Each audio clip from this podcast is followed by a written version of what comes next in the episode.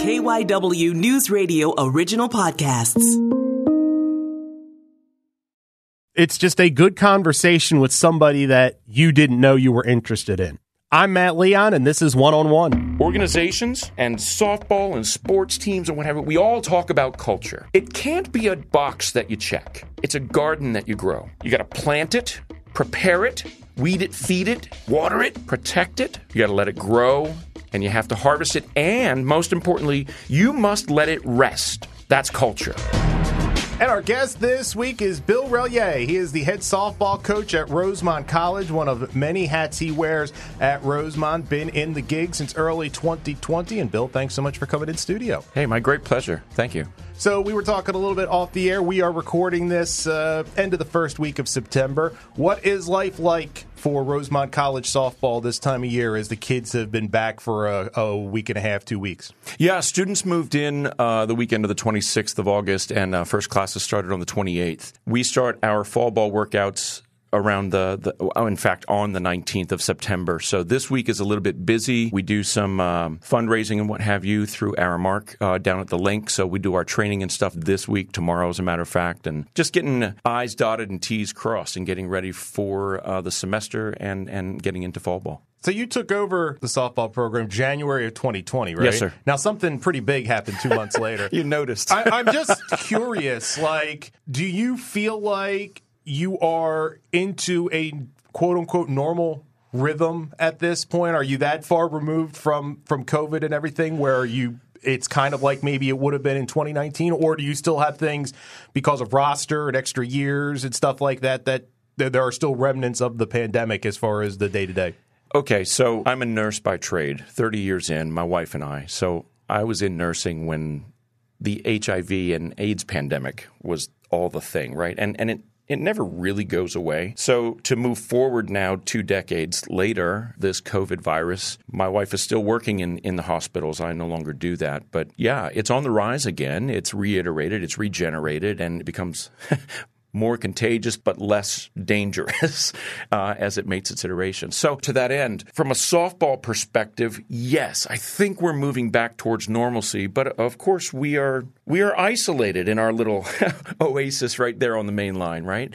Usually, the first couple of weeks is when people experience any type of uh, illnesses because they're around new people and new environments, and and then we go from there. But yeah, I think from thirty thousand feet, yeah, I think we're into normalcy. So, what is your origin story with softball? How did you first get involved?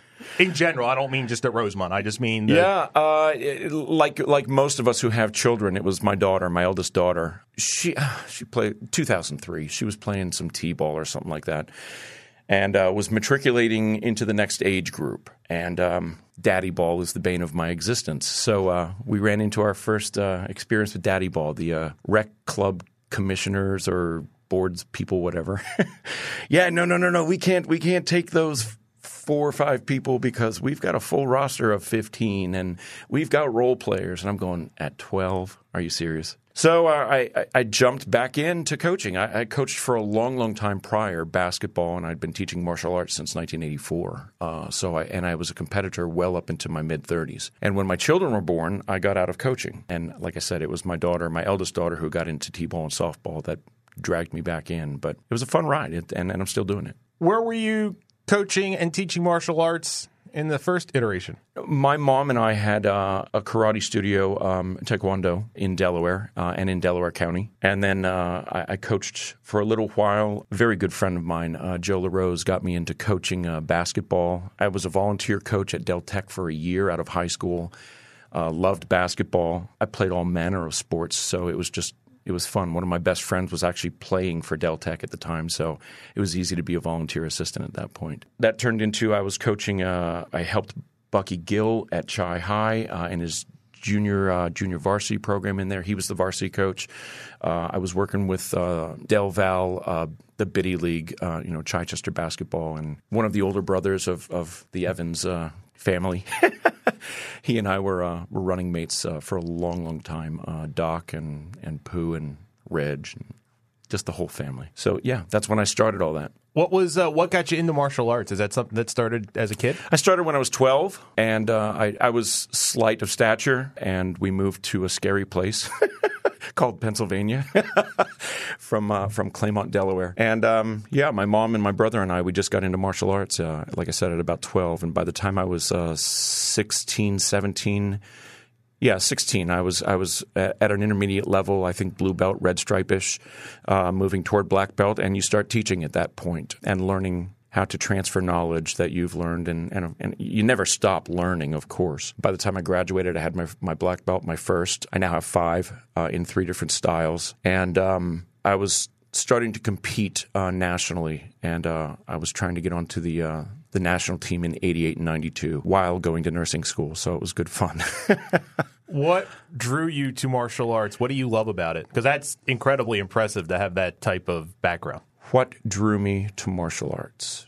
Or I should say, what kept like it's one thing to try, but what well, what do you love about it that allowed you to go to those those heights? I'm a competitor, point blank. Uh, golly, I, played all manner of sports. I lettered in three sports in high school. I was a swimmer, baseball, football. In the backyard, we played football, baseball, basketball, street hockey, whatever beach, was going beach on. Beach volleyball. Yeah, yeah we, I mean, we created our own. Uh, mm-hmm. you know, we were playing chase. We were whatever. We could kick the can. Good lord, all those things that you would do before there was organized sports, right?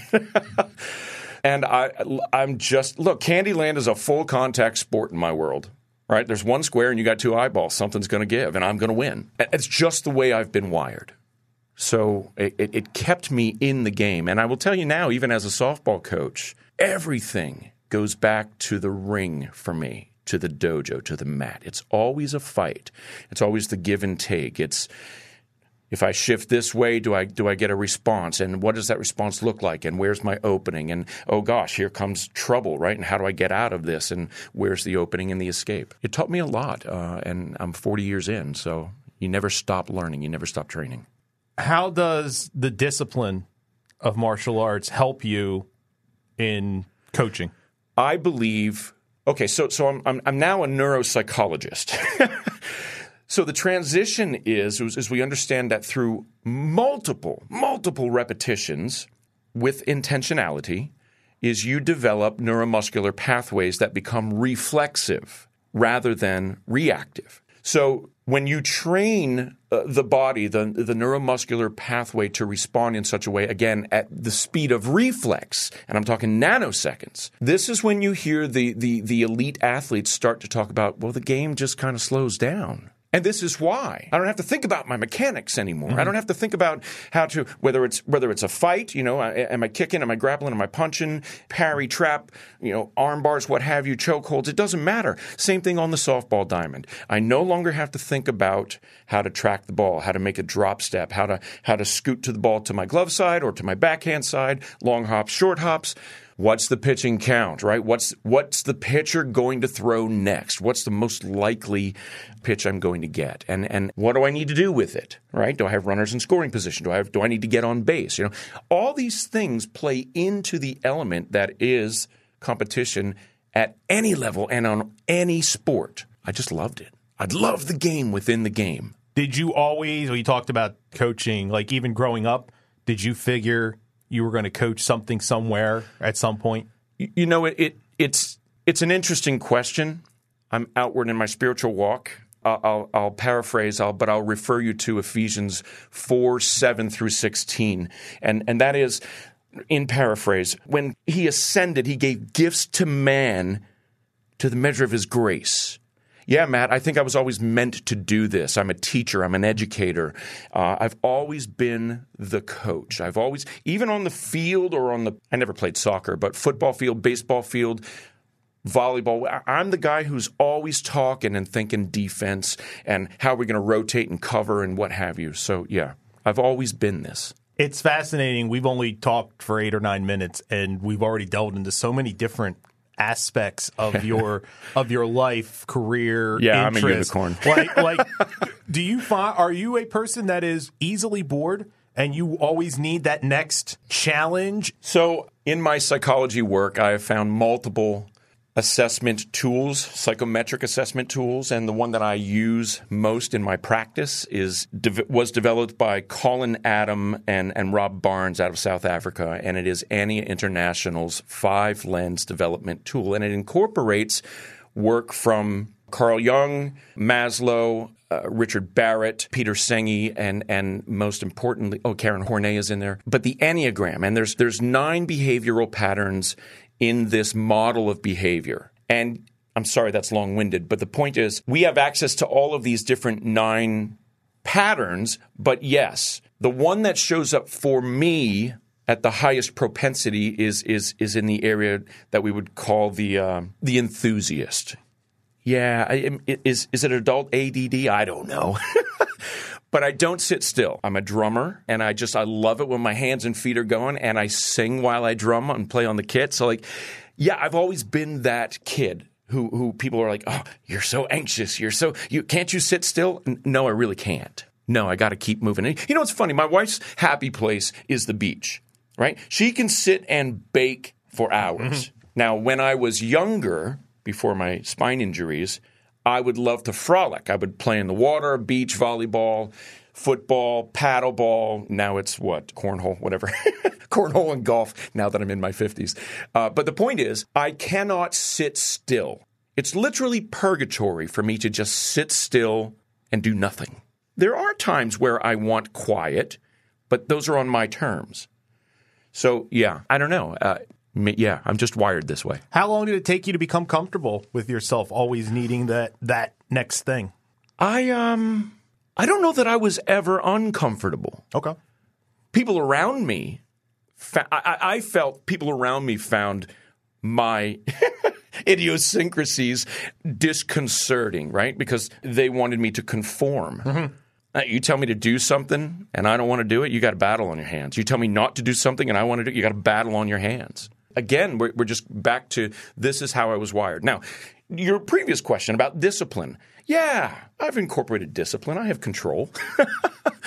but yeah, everything in moderation, right? Even moderation. When did you start to really look at softball coaching? Because you talk, you know, your your daughter, you get involved. When did you start to look at it as something that was going to take up a significant amount of your time? It was going to be more than just coaching your daughter's team? Like was there was there a moment or was it just kind of the progression of this opportunity led to this opportunity and then I got a phone call and then we tried this and next thing you know I'm running a division 3 program on the main line?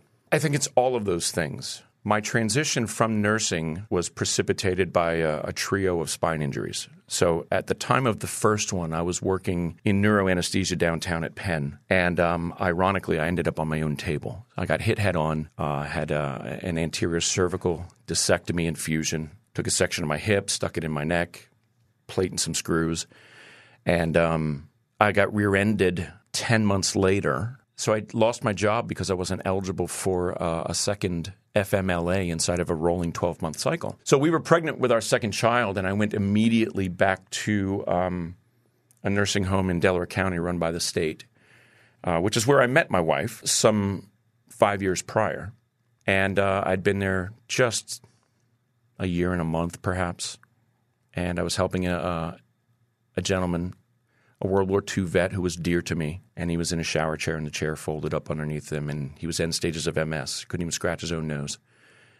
Hurtling towards the tile floor, and I reached and I caught him, and I blew out my lower spine. So that ensued a uh, a very lengthy workers' comp litigation, and um, I had to make transition. I went back to school. I, I, was finishing up my bachelor's degree because I was pursuing uh, becoming a nurse anesthetist. And uh, I had to put all that on hold because of the workers' comp case. Couldn't go to school and do that stuff because I couldn't certainly couldn't do it on the job either. Mm. Uh, and then the the length of the case drew out so far that that by the time I was ready physically to return to school after I had the third surgery, all of my sciences were now outdated by 20 years, and there and I was like going to have to start over. I was like, oh oh hell no. So I made transition that way. I went and got a real estate license, and this is uh, 2005 ish, 2006 ish. The market starts to shift. Uh, all of that stuff caves in. So I'm re- I'm redirected again. I'm now back to school to get a bachelor's degree. I try my hat at law school. I'm working as a nurse paralegal and a legal nurse consultant. Uh, did a year of, of Widener Law, hated it. I'm like, I just can't find my people. and then I found industrial organizational psychology and everything that I'm now doing today.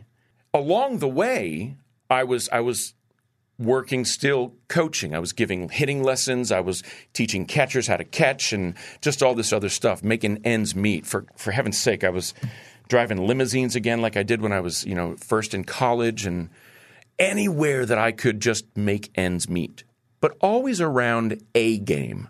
Basketball, softball, what have you. And so uh, I was I was coaching a tournament team here in, in Delaware County, and my daughter was on 16s or 18s at this point, so I was coaching 12s and 14s because I recognize that daddy ball is not a good thing, right? She needs to grow and develop, and and I need to be able to just be dad. And so the segue was uh, this this this tournament team was renting space in Widener's field house, and unbeknownst to me, even though I had been a student at Widener and in fact had graduated I was an adult student when I was there, so I never met Fred. But Fred's lurking in the corner, right? Because he's he's supervising all Fred this. Dorman, who Dorman, was a longtime head softball coach Fred at Widener. Dorman. I call him the chief. He's got this picture of this uh, American buffalo on his uh, he had on his desk at the time, and and the buffalo's name was Chief. So I always referred to Fred as Chief, uh, just because of his affinity for this animal, and and he got me into ornithology, and we were hiking and all this other stuff. But anyway, that's a whole different segue. He's watching me with this group of fourteen year old kids, and well, he pulls me aside and he says, "You know what? I don't know if these 14 year olds are ever going to understand what you're talking about centripetal, centripetal and centrifugal force and, and how that works. He said, in fact, I had, I had to look it up myself. he says, but I, I tell you what, I think, I think my college team is get, just going to get a hoot out of you, right? So come see me Monday and, and, and let's talk. I've got an opening. I thought I hit the lottery. I'm going to coach college softball, blah, blah. We went in, I went in Monday and we talked. Uh, You've met Fred. Mm-hmm. So, so he is loquacious. He can go on for hours. Uh, I'm no different. But so the two of us in a room, it was like before we knew it, two hours were gone. And he says, "Look, I got to go teach classes. I got to go to work." uh, he said, "But uh, you're hired." I'm like, "Great. What's my salary?" He says, "Oh, you can wear all the T-shirts I can put on you, and you get to eat all the cheeseburgers you want to buy." so I was a volunteer assistant coach for a year. I want to put a pin in that. Yeah, sure. The the spine surgeries and the spine Yeah. situation, given your personality, recovering from something like that is difficult under the best of circumstances. Given how you're wired, I would imagine there was a lot of bed rest. There was a lot of no, not a, a lot of need to be still. No, No, the neck surgery, in fact, there was very little rehab of the neck itself. I did physical therapy. Gosh, I forget his first name, but I think it was Bernstein, physical therapist. He recommended me for an article actually in, in Physical Therapy Journal based on my work ethic in the gym. And, and I'm not tooting my horn. It's, again, as I said to you, it's just how I'm wired. Mm-hmm. It's 110 or it's nothing. And that's how I was. I, I, I I'd been a gym rat for most of my life, so at this point there was there was no alternative. No does not exist in my world. It's not right now, it's not this way, it's not yet, but no does not exist for me. So I was bound and determined. I had kids. I wasn't going to watch them live their life uh, from the couch. Oh no.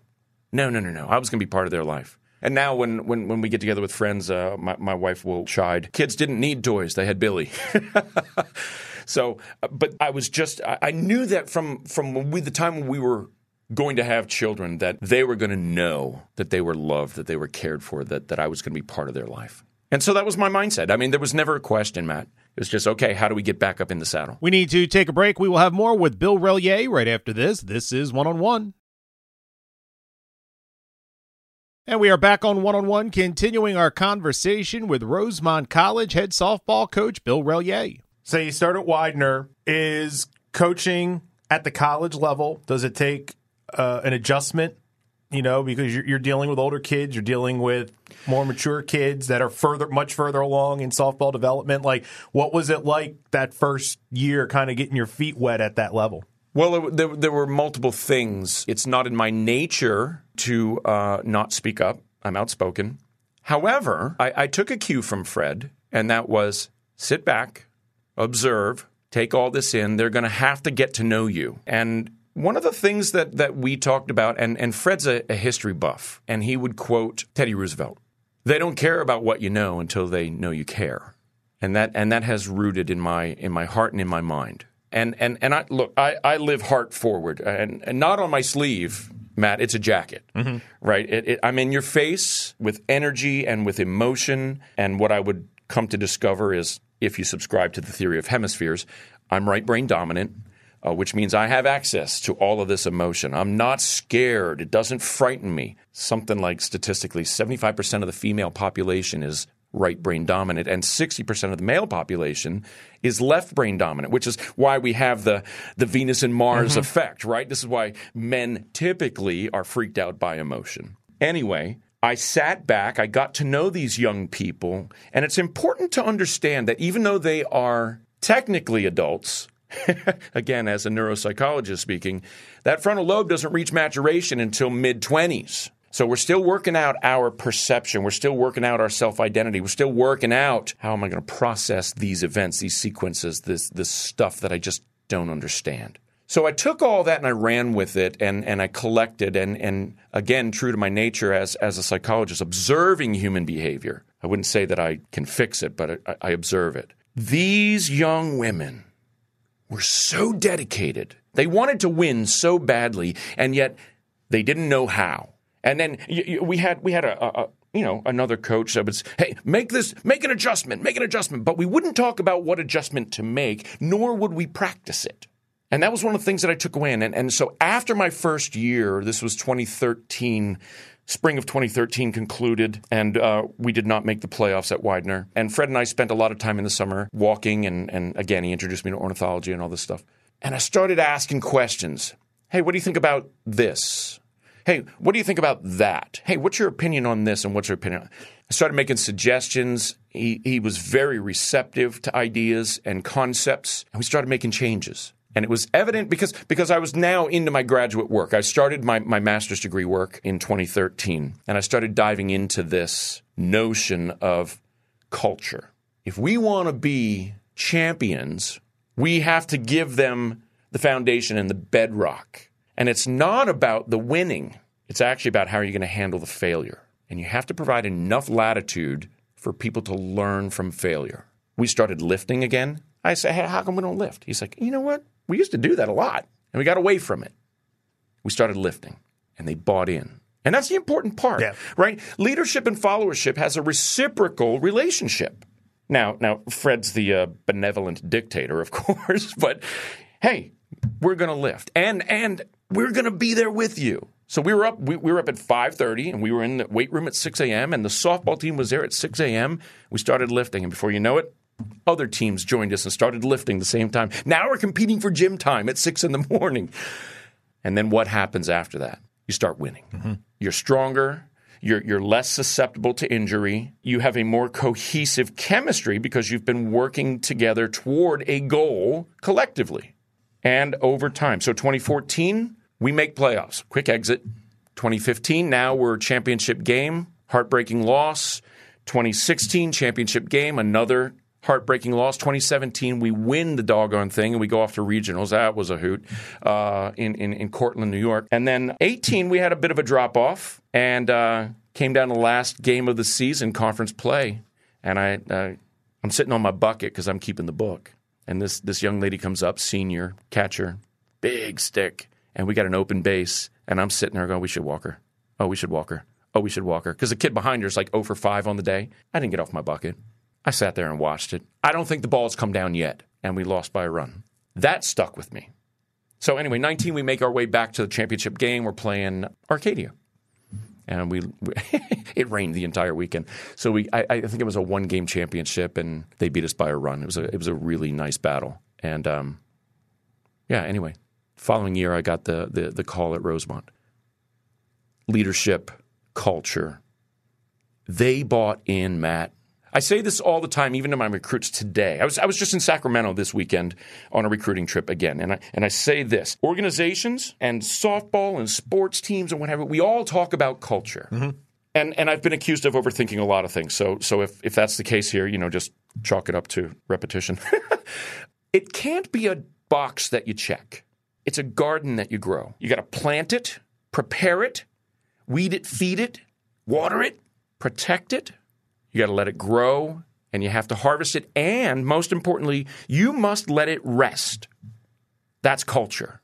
And I, and I tell everyone that comes into my world, A, I'm selective and protective of who I bring into my world, my culture, my softball world. And, and number two, you're going to be the gardener. My job is to win, and my job is to recruit your replacement, and you're going to help me do it. And you're going to be part of something that's much bigger than yourself. And Matt, I, at the end of the day, after I'm 20 years into this now, right? 12 years of college ball, but 20 years into coaching softball at this point. And it rings true for me today as it did on, on day one. It's all about the people. Leadership requires followership, and they buy in. And what this group at Rosemont has done is no different than the run that we had at Widener from, from 15 to 19. This group of, of young women, they are remarkable. Remarkable. My wife asks repeatedly, let me get this straight. You got a PhD to go coach softball? I'm like, you have no idea. I use it every minute of every day, right? But I love what I do, right? It's, it's, it's metaphor, movie, cliche, I, I don't know. I do not work a day in my life. I just love everything about what I do.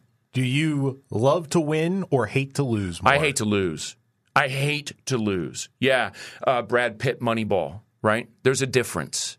I hate losing. Yeah, you can't talk to me. I, I it used to be you couldn't talk to me for days. Now that I've with some discipline and some wisdom in life, right? Okay, it's part of the game. Again, practice what I preach. What are we going to learn from this? Failure. We went to regionals last year for the first time in Rosemont softball college, uh, program history. The takeaway from my captains and the leadership was astounding. When I, I, I got there in 2020 and, and then the pandemic, and we can come back to that, but the, I, I told them then, you don't know that you can compete at higher levels. I, I inherited a program that had a, well, uh, an intramural mindset. Mm-hmm. Just something to do. Yeah. Oh, you used to play soft? Oh, come on out. Yeah. I'm not disparaging anyone that was there, honestly. Uh, but but you needed a shift in mindset if you want to compete, right? Because what we do is hard. Mm-hmm. it's very hard, and even at the D3 level, it's intense. So anyway, I got on the ground day one. Look, we're going to go to the championship. Might take us a couple of years, but we're going to get there, and I'm going to show you how. My captains, Annalisa Yoder, Emily Bingman, Danny Sharp, and now Olivia Hom Jr. They said after we were eliminated from regionals, we can compete here. We went toe to toe with with Berry out of Georgia, number two team in the nation at the time. I think they were runners up for the WCW uh, last year. They were white knuckling it for five innings. Who who the hell is Rosemont? Where did they come from? Right? It's it's a one one game or a two two game. I, I forget what it was in the moment, but at the end of that experience, these young women said, oh, oh yeah, we we can do this. Now we know we can work harder. I don't have to lift a finger. Right? There's there's there's a Jason Aldean song that says you got to whip the horses you can't fence in. Yeah, let them run, man. Let them run. I'm so stoked. I've got goosebumps talking about it. I love this cast. I just I just love these kids. So when you make the jump from Widener to take over at Rosemont, Yeah. was that something that you felt you were ready for the challenge, or did the opportunity present itself Oh, and no, you no, were no, no. interested? I- I, I had been ready for a couple of years, and even Fred had said that. He's like, because you know, you know what happens, right? Uh, you go from assistant to, to now you rise up to the to the level of, of the, the the leadership around you, and and although iron sharpens iron, what that what that actually means is, yeah, we're starting to butt heads, right? I'm starting to ask questions, and I'm starting to say, I would do this differently, and whatever. Always, always, always respectfully mm-hmm. and, and, and in private conversation. But yeah, he's like, all right, you're ready. You, you got to get out of my hair. He doesn't have any hair. You got to get out of my hair. and then opportunity came up that it was open, and it was Fred that said, "You got, you've got to apply for this." I'm like, "Yeah, but I'm comfortable. I'm teaching this, and I'm teaching that, and I'm working on that, and I'm working on this, and you know, we're going to go back." And no, no, no, you got to go. It's time. So all credit to Fred Dorman. Certainly praise to God for, for the opportunity. And Joe Pavlo and Ashley Hodges, Dr. Ashley Hodges, they rolled the dice. They gave me a shot. And I am forever grateful because uh, we've turned this thing around. We've turned this program around. And now the new president, Jim Cawley, he's doing great, great things for Rosemont College. And um, yeah, softball team, the soccer team, the lacrosse team, we've all had recent uh, success. We're all building momentum. So it's really it's a fun place to be. It's like Friday Night Lights. Anytime a, a, a team is competing, it's great fun. This little engine that could. How I don't know if satisfying is the word, but you've got so many unique experiences and you're, you're so open to so many things. How often in a day are you pulling from your nursing background? Are you pulling from the martial arts background? Are you pulling from the psychology? Like, I would imagine you've just got this array of knowledge that you have put together over your lifetime, not career, your lifetime. And it's this unique mix. And like, what is it like to be able to pull from these things and not have them be guesses, but like this is going to work or I can do this? I, you know, a I work hard at gratitude, being grateful.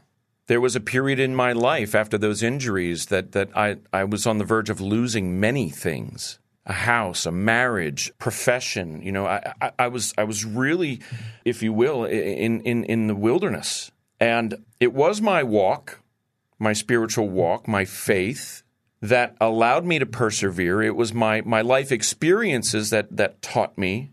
And, and, and in no small measure, all of my experiences in sport is, as I said, no does not exist in my world, okay? Neither does curling up in a, in a fetal position. It just wasn't an answer.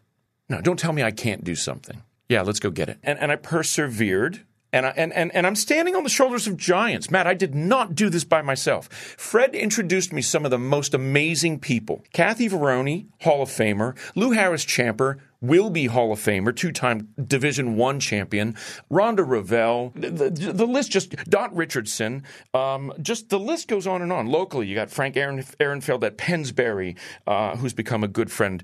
Uh, these people imparted wisdom from their life and their experience and I and and I, I took it in. So I can't sit here or stand here and say that this was all Bill Relyea. It wasn't. There were people who were at a stage in their life and experience and, and or are wired in this way, right? If you if you tap into spiral dynamics and the laws of attraction and all this stuff, they just give of themselves and it comes back. And every one of them is selfless and have been even, even locally, Kim Wilson, she's inducted into the NFCA Hall of Fame this year. Even she has been a mentor to me. And we haven't beaten them yet, but we're working on it. Head Give, coach at Rowan. Yeah, yeah, yeah, yeah. You know, I mean, she's been wonderful. All of these people in my life have been wonderful. Even in the martial arts world, those the people that that were leaders and mentors to me, instructors and so on and so forth. And I don't need to drop names, but they were wonderful. They gave I took in. And so to answer your question, in every one of those areas, whether it's martial arts, whether it's softball, or whether it's my psychology, I'm an applied psychologist. I put this stuff into action. It's where the rubber meets the road. Otherwise, the grand theories just don't mean anything. It's just some you know pile high and deep. I'm fortunate. I'm blessed. Can I say that? I'm blessed. Uh-huh. I could have been paralyzed. I'm not. Here I am, man. I'm, I'm, I'm doing what I love doing. I have autonomy in my world, which is so important to me, and I bring people into my world that are willing participants. Every year I get to I get to start a new team, make a new run at this. And the reward for me is again what sport teaches us about life and how I can draw those parallels. And again, even in the business world, as an IO psychologist, it's a, it's about how do you grow culture in your organization. And it always, always comes back to people and values. Each individual has their own value system, but what we're going to live by collectively makes all the difference. That's where success is. And I'm a collaborative approach to that too. You've got to be, if you're going to be a leader, you've got to be willing to listen.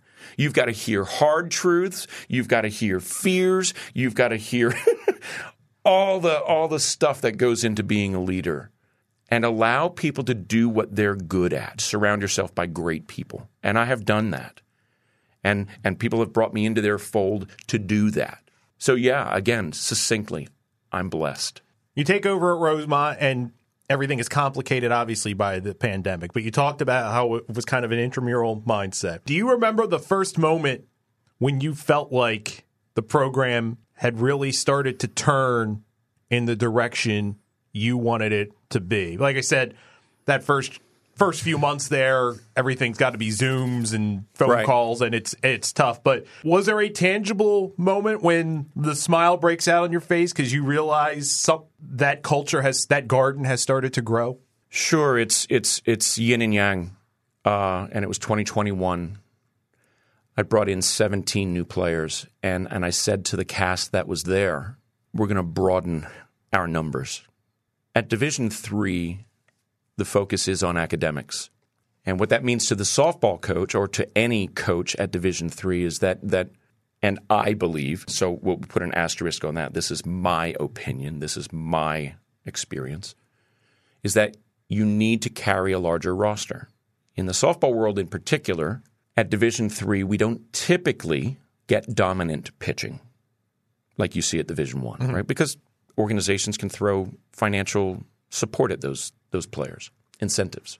So my approach is different. So I carry 4 to 6 pitchers and I plan to use 3 in a game.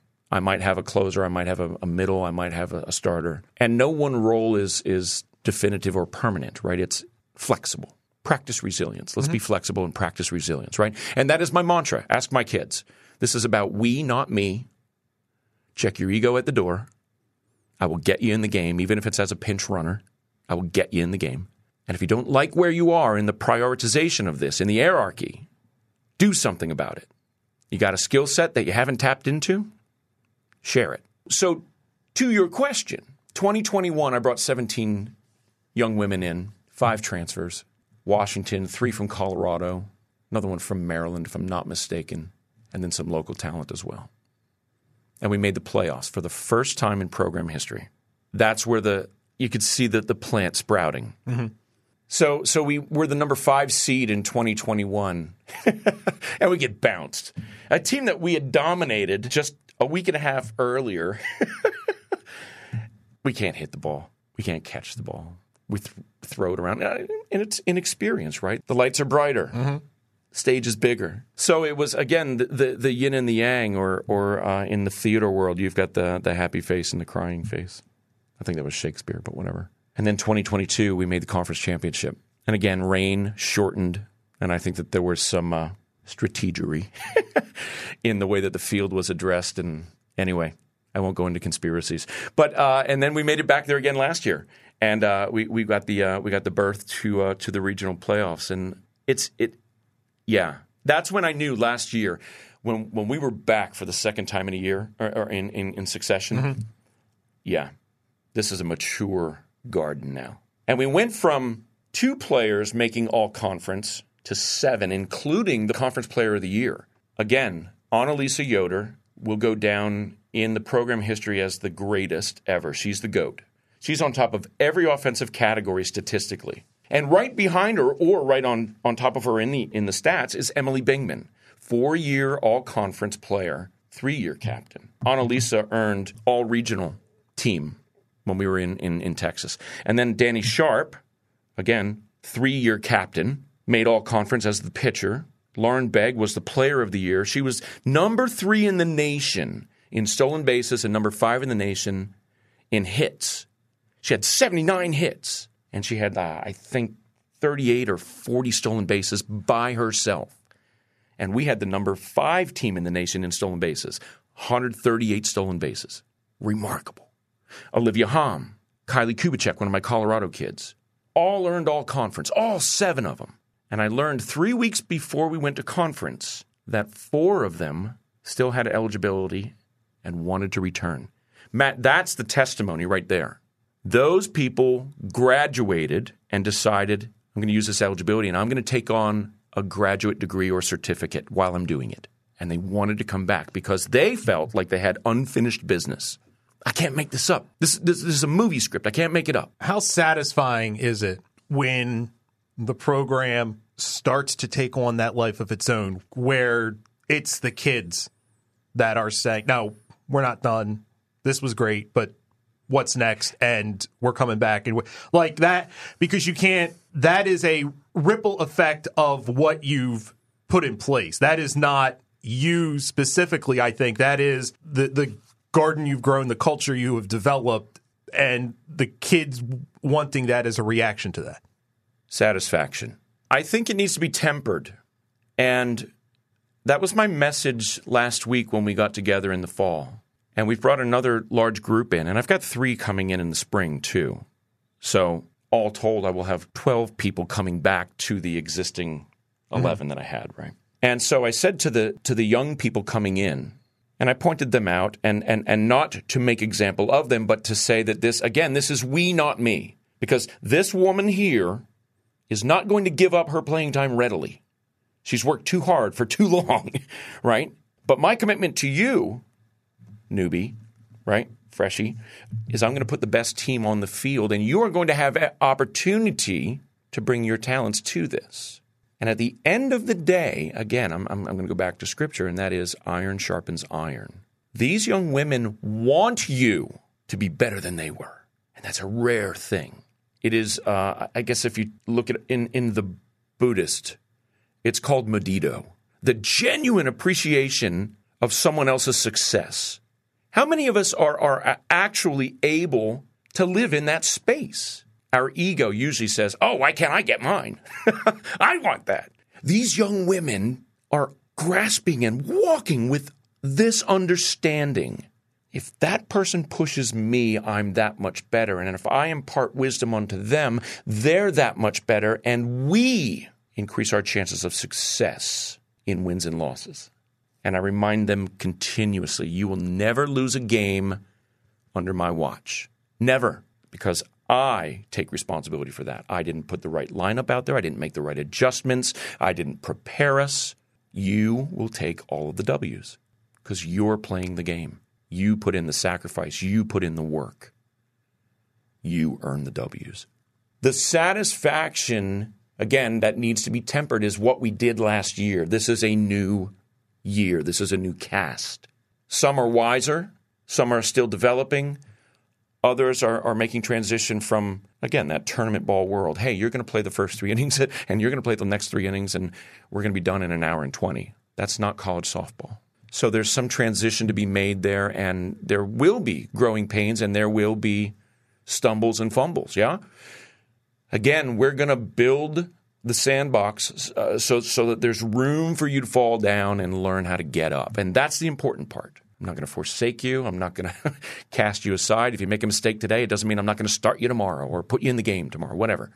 We're all working on this together, and and that's the satisfaction satisfaction in what we achieved, yeah, I'll look back at that and, and, and say, hey, man, we had a great run. But on a daily basis, it's about who's putting in the work, who's growing, who's developing, who can we raise up as new leaders, who's starting to really own their craft and come into their own as an adult.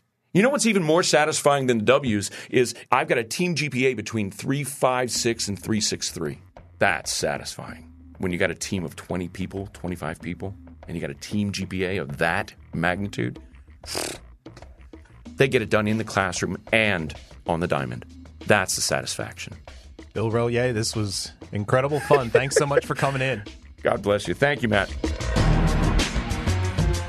And that will do it for this week's episode. Want to thank Bill Relyea for taking time out of his schedule to come in studio for this chat. Now, if you like the show, if you listen on Apple Podcasts, go ahead and leave us a rating and a review. It would really help us out. You can follow the show on Twitter at One on One Pod. You can follow me on Twitter as well at Matt Leon 1060. Thanks so much for listening, and be sure to check us out again next week when we bring you another conversation with someone you should know more about.